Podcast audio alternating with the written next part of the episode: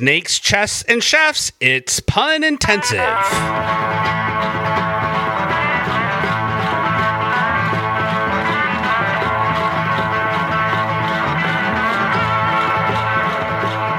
Welcome to Pun Intensive. We have a panel that looks very similar to last week's. I'm going to have them introduce themselves by also talking about zingers that they have made this last week. By zingers, we're referring to Zinger of the Week, puns that were made by the panelists during the last week that they were especially proud of. So let's start with the longest surviving MC of the O. Henry Pun Off and Cope Reducer of Pun Intensive, Gary Hallock. Thank you, Aaron. Once again, I'm going to set the pace here with a real life pun that happened to me actually just this afternoon, visiting a friend of mine who was showing off her little uh, miniature chicken coop, and it was so cute. It looks like a little barn with with little doors on it and everything for little miniature chickens. And, and then she opened up the lid of the thing, and there's this little little nesting place there. I said, uh, "Oh, so this is this is where she works out her egg sit strategy." And well, yes, I suppose she would. and, uh, and it turns out the yoke was on me because it's not a laying hen anyhow. And producer of the O. Henry Pun Off, not to mention a winner from the days of yore, David Gugenheim. I'm going to go back to when I was in high school. I was being interviewed my senior year in high school. I just won the um, science fair and I had set a record for UIL Science Awards that year. And a friend of mine who was graduating had set a record for the number of UIL Math Awards that year. Well, the uh, editor of the newspaper was interviewing the two of us. Her name was Laura Eisenschmidt. My name is David Gugenheim. And the other person being interviewed's name was Howard Schmidt. Now, coincidentally, we were all three obviously of some degree of German descent. And I was sitting there while uh, she was editing her notes and suddenly realized if she and Howard, Miss Eisenschmidt and Howard Schmidt, had a mutual optical transplant, you'd put Eisenschmidt, Eisenschmidt, and Schmidt, Eisen, Eisenschmidt. For the third week in a row, special guest, multi time O. Henry Punoff competitor and veteran of the Pundamonium in Seattle, Washington, David Wyde. I have two. We were talking about the government shutdown, and I said this administration may be remembered more for lows than for highs. And. programming competitions are often called capture the flags or CTFs, and so I made one and gave it an underwater theme, and it's called Under the CTF. I love it. All right. And a long time pun off attendee, twice a competitor, twice a judge, and the guy who gets to ring the little pun off bell, Bill Crider. Well, I frequently hear puns where none were intended on television and other places, and that may happen to you too. And this last week, I heard a TV commercial that I'm all sure you've all heard for various this cruise line that uses a familiar song as one of their themes and has for decades, and they still use it occasionally. And my brain translated the words of the song, and the way that I heard it was I had L'chaim of my life, and I owe it all to Jews. Which I thought was great. I realized that uh, I forgot to introduce myself. I'm Aaron Fasel. I am the newest MC at the O. Henry Pun Off, and of course, I'm the host of Pun Intensive we spoke a, a, week or two ago about alphabet puns, which reminded me about a knock knock joke that my nine year old told me. Uh, knock knock. Who's there? ABBA. ABBA who? ABBA C D E. Uh, yeah, you know, not the greatest. And in his defense, he didn't make it up, uh, but it did. He made it an effigy, right? well, it did remind me of one of my favorite puns that I did in the pun off. Why does Ron Howard like alphabet soup? It makes him an OP.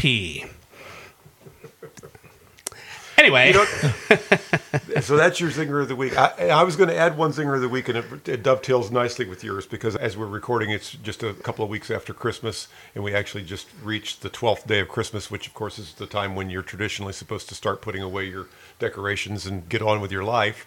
And my wife reminded me that it was the 12th day of Christmas, and I said, that must be why I, I just came out of the bathroom and I pee funny. I uh, I had Illinois at Pundamonium recently, and I had a whole chain of them, which was the waste came out of me both ways. It was Peoria. Uh, I left a dollar on the toilet. It was a Lupe fiasco, and silent let turds dry. Should have paused for the siren on Uh, no, that. that's okay. It's okay. Actually, if you're if you're a veteran of the O. Henry pun off, you're used to talking right over the sirens. You know, sirens is golden. that, listeners, is a reference to the fact that it is held right next to a fire station. Uh, so we're going to take a quick break, but up next, what are the best non Homo sapien books out there? Well, you're about to find out.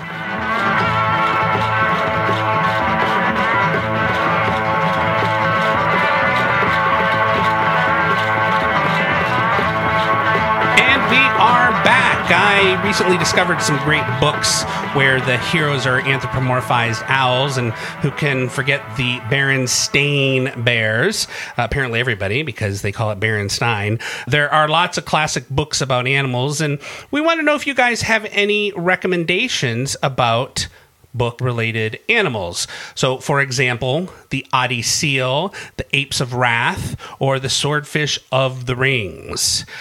Who has some recommendations for us? Well, of course, everybody needs to read Harry Otter and the Sorcerer's Stone. Thanks, Bill Crider. Any others? I threw away my children's book, and a bird picked it up. It was a junk goal book. That was David Wyde. I'm thinking about that book that Ernest Hemingway wrote when he developed a large prostate called Old Man in the Urchin Sea.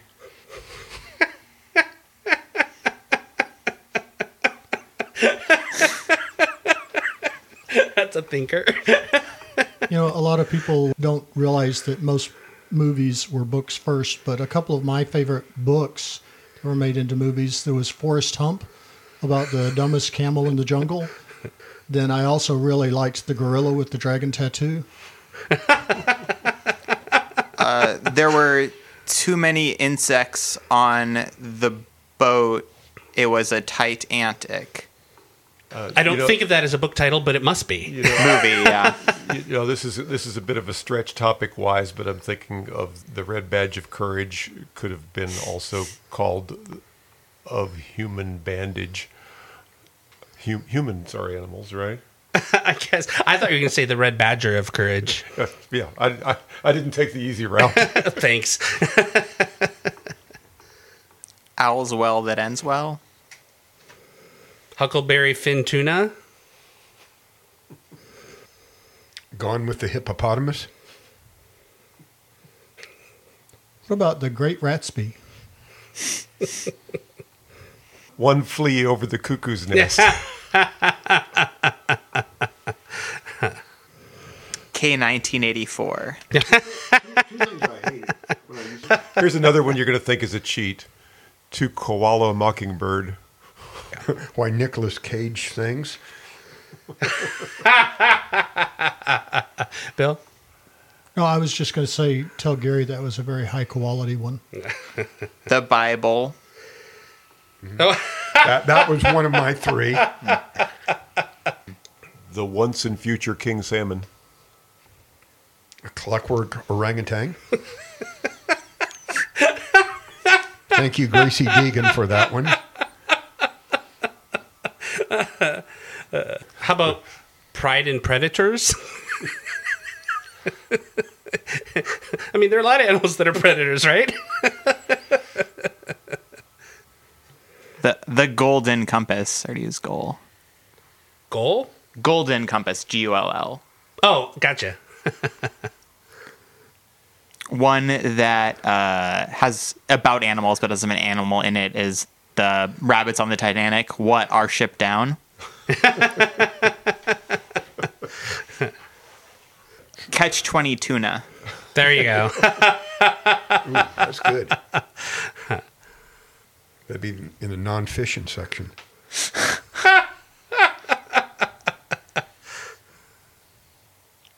the Starling letter. I had the Velveeta, Velveeta Eaten rabbit prepared for. I'm okay with that. The mere catcher in the rye. How about the Pride of Lions and Prejudice? Yes. Don Quixote. Don Quixote. Don Quixote. Don Quixote. The Tales of Two Kitties. oh, that's good. Someone's probably written a book about global warming. Wait, what? W O R M. Global Oh. worming. It was a veterinarian. Secrets of Modern Chess Strategenus. Oh, everybody knows that book. How about the or, man or, who? Roo- or Rook. How about the man who would be kingdom? File them away for later. yeah. Classy. The manatee who would be king. There, that's much better. While Russians were interfering with our election, someone probably wrote a book on that. Walrus. Callus shrugged. I like it. I like your strategy of just making up the names of books, though. I have to say that's very effective. there must be a book with that title. Yeah, like the rise and the fall of the Ottoman Empire. oh, that wasn't the Ottoman Empire. All the President's Hens. Webster's dictionary is about spiders. Or ducks. Or, or Charlotte's Webster. nice. I finally came up with a decent one, but you have to know something about ca- cattle breeds. Travels with Charlet. There you go. Someone else got it. That's like that's pretty yeah. good. I'm sure there are people in the Charlotte audience. cattle? Sure. I'm from Seattle. Well, I'm from Texas, so I know cattle. Back in Seattle again. Blazing Seattle's. They were Well, weed call- is legal now, so yeah. They were going to. they were going to call it something else, but that name was Spokane for. Thesaurus is a kind of dinosaur. It's an old one. Speaking of Bob Woodward, um, Oh, yeah, we were just talking about him. he, we? he wrote All the President's Men. He co wrote All the President's Men. All the president's manatee. You're. His latest book about the current president, Deer, instead of Fear. Oh, I, Fear. am sorry. It's, oh. The biography of Sylvester Stallion. again, I love the making up of titles. Old, It's great. Uh, Old Man and the Seagull. How about Herman Wouk's mammoth novel, The Winds of Warthogs? there you go. which would also give us warthogs and peace. War and Peace. War and Peace. Uh-huh. Yeah, that's, that's, the, that's the sequel to Watership Down. What, our ship down? Okay, thanks, guys. I mu- now have a much longer reading list. We're going to take a break, but after this, we will learn how to spell socks.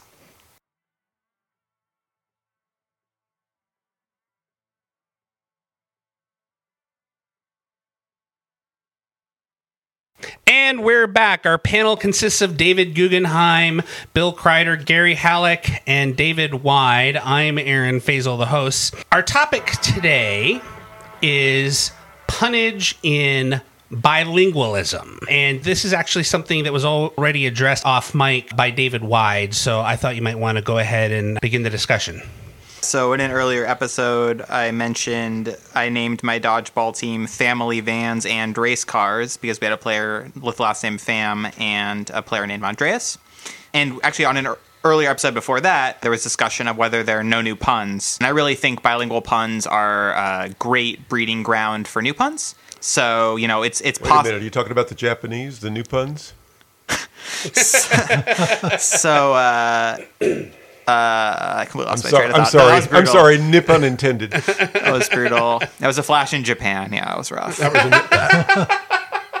okay, uh, back to my previous train of thought.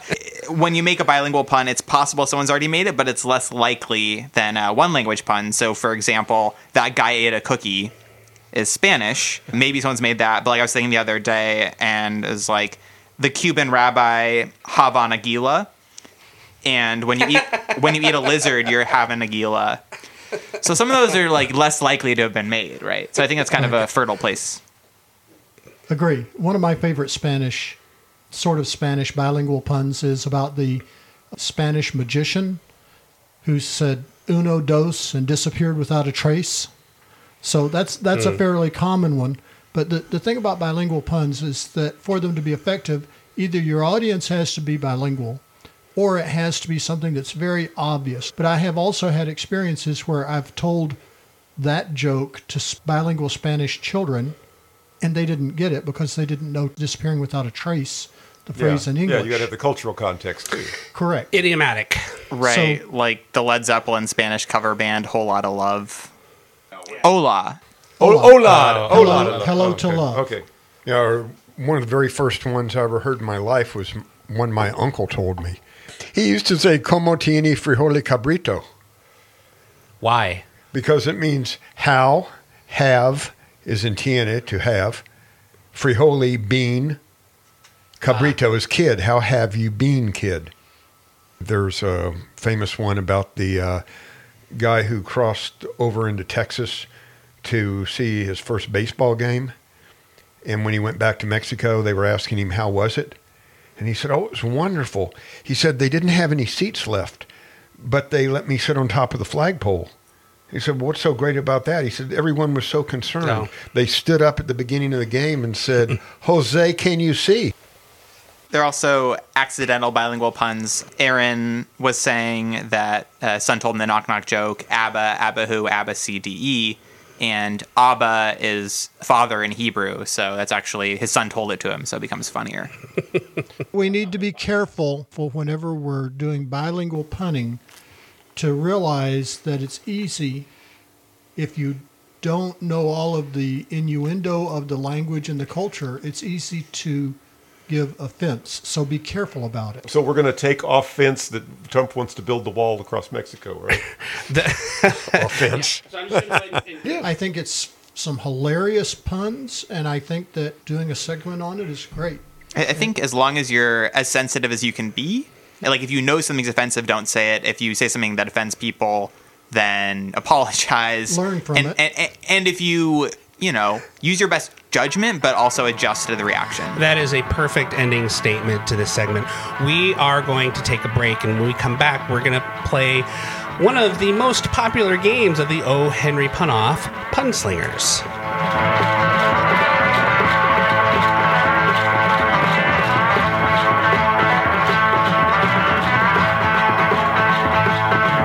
Okay, thanks for coming back with us. We are going to play the Punslingers game. We're going to do team play again, but this time we're going to have Bill and David Wyde on one team and David Gugenheim. and Aaron on the other team because I am going to moderate. What is our topic of the day? I'm going to do a kind of a weird little experiment here. The topic is animals, but many animals have names that are also verbs, and a lot of times people try to squeeze by in the play at the pun off by using the animal's verb form as a pun, and it is not technically a pun if you just say I'm going to badger you until you give up. You can take that word badger and make a pun out of it. Too bad you're not going to win because I'm going to overwhelm you. I'm going to call you if you use the verb form of this particular animal. Otherwise, wide open animals, fish, fowl, fleas, it doesn't matter. The teams again are Bill Crider and David Wyde on this end of the table, and David Gugenheim and Aaron Fasel on that end of the table. I hope you monitor your list carefully. I really, really wanted to tease my uh, parents, but I didn't want a dogma. I was just checking the fast food menu out. The Boa River snaked its way through the jungle. Eh. And what's wrong with Uh, that? The river runs like a snake in a serpentine fashion. Good. It snakes its way through the jungle. I believe Aaron was just kind of throwing himself at the, at the mercy here to use himself as an example. I did not add here that I will give you bonus points if you use an animal name that could have been a verb, but you use it in a better way. Okay, well then, Vector repair, please. in the Garden of Eden, Satan came down as a serpent, saw Eve, and said, It's naked. There we go. and the ball goes back over to Bill and David. Would that be an example of serpentipity? There was a flood at the pet store, and I stopped it with a hamster dam. These fries are tasteless. Give me some ketchup. I've got Aaron on my left and David on my rat. I got fleeced at the market and fleed. My kids were just horsing around. Eh. You, you don't need to you don't need to throw yourself at the right, mercy all of the right. court too many um, times. Okay. I'm uh, still waiting for somebody to use one of my target words in a, in a proper context, but obviously Aaron has called himself on horsing around. I went to Paris and got a tour from a company called Tours in France. Tours. Tours. Taurus or horse? Yes.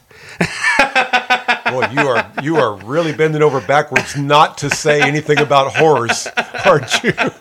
To horse in France.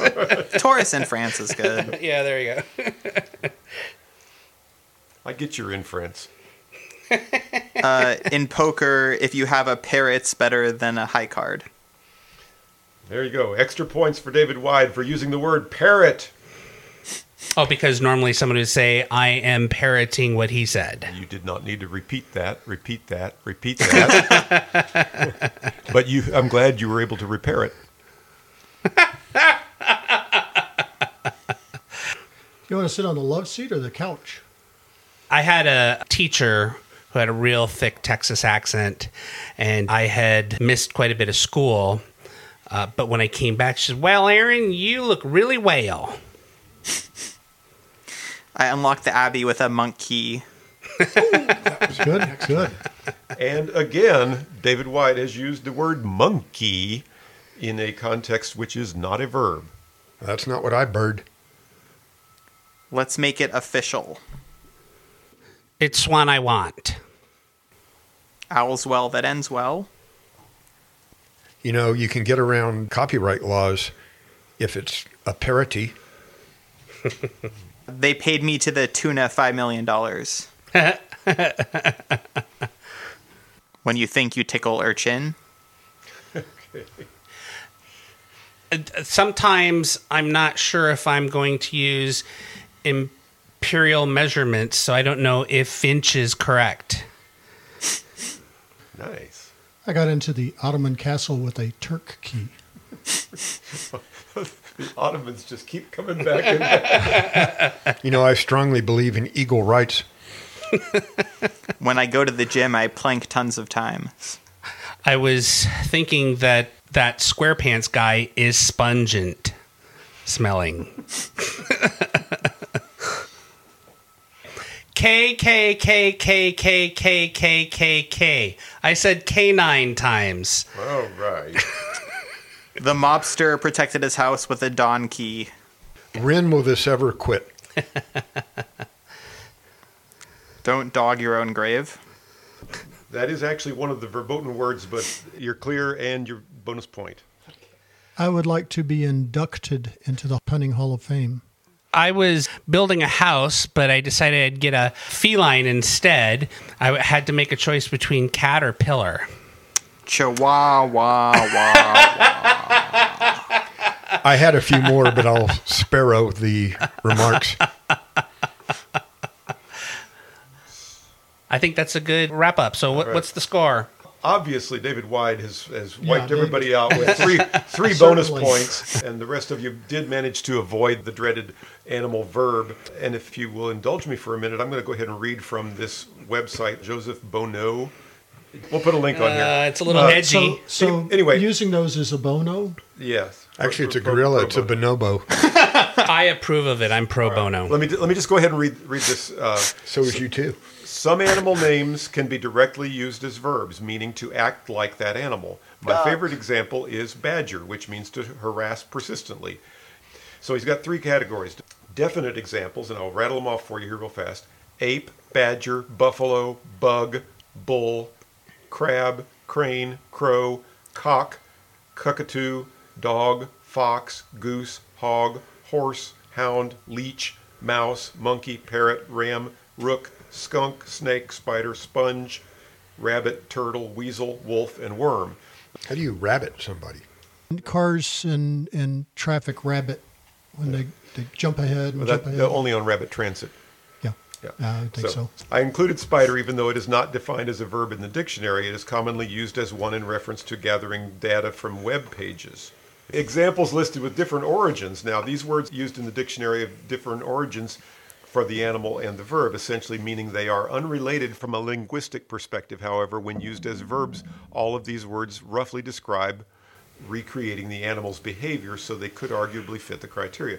That would be buck, duck, fawn, fly, lark, quail, raven, and shark. These words are listed in the dictionary with different origins from the animal and the verb, and there is not an apparent connection. Bat, bear, carp, cow, grouse, gull, hawk, perch, pike, rail, ray, seal, slug, sow, swallow, tick, whale, and yak. Now you, now you, could, you could take you could take me or him to task on some of these. Anyway, it's a kind of an interesting little exercise to think about how many animal-related verbs there are, whether you're calling them true, you know, true verbs or, or, or truly connected to the animal. And that last list was was kind of kind of interesting because of things like bear, B E A R, totally unrelated, obviously. Bat, probably unrelated anyway, it's a, it's a fun little exercise, and I would I would suggest going to jbonneau.com, j b o n n e a u, if you want to read this list. And thank you for allowing me to take over your game, Aaron. That's a good way to wrap that up. Coming up next, sage advice about cooking.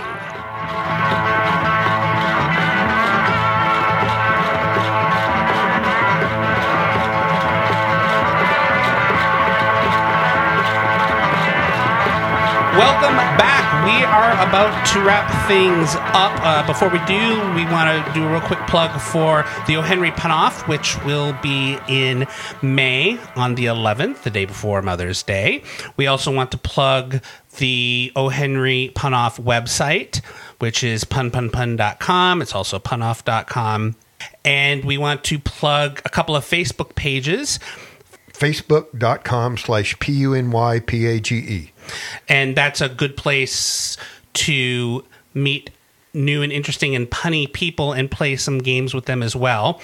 We should also plug punintensive.com, facebook.com slash punintensive, and pretty much all other social medias slash punintensive. Does anybody have anything that they want to plug or discuss real quick? Did I mention I have an apartment for no? no. Uh, by this, by the time this show airs, my apartment will, will be moved into already. Did I mention I have a granddaughter? Yeah, it's just, it's Okay. She's probably a little bit older than she was the last time I mentioned her. Go ahead, David Wyde. as someone not officially involved with running the pun off in Austin, I just want to encourage people to come to it wherever you are. There are people kind of make a pilgrimage. It is sort of the big event related to puns. So yeah, I mean it's it's kind of a celebration of wordplay and puns. It's also like a picnic, so it is really nice to sort of hang out all day and take it all in, even if you're not competing.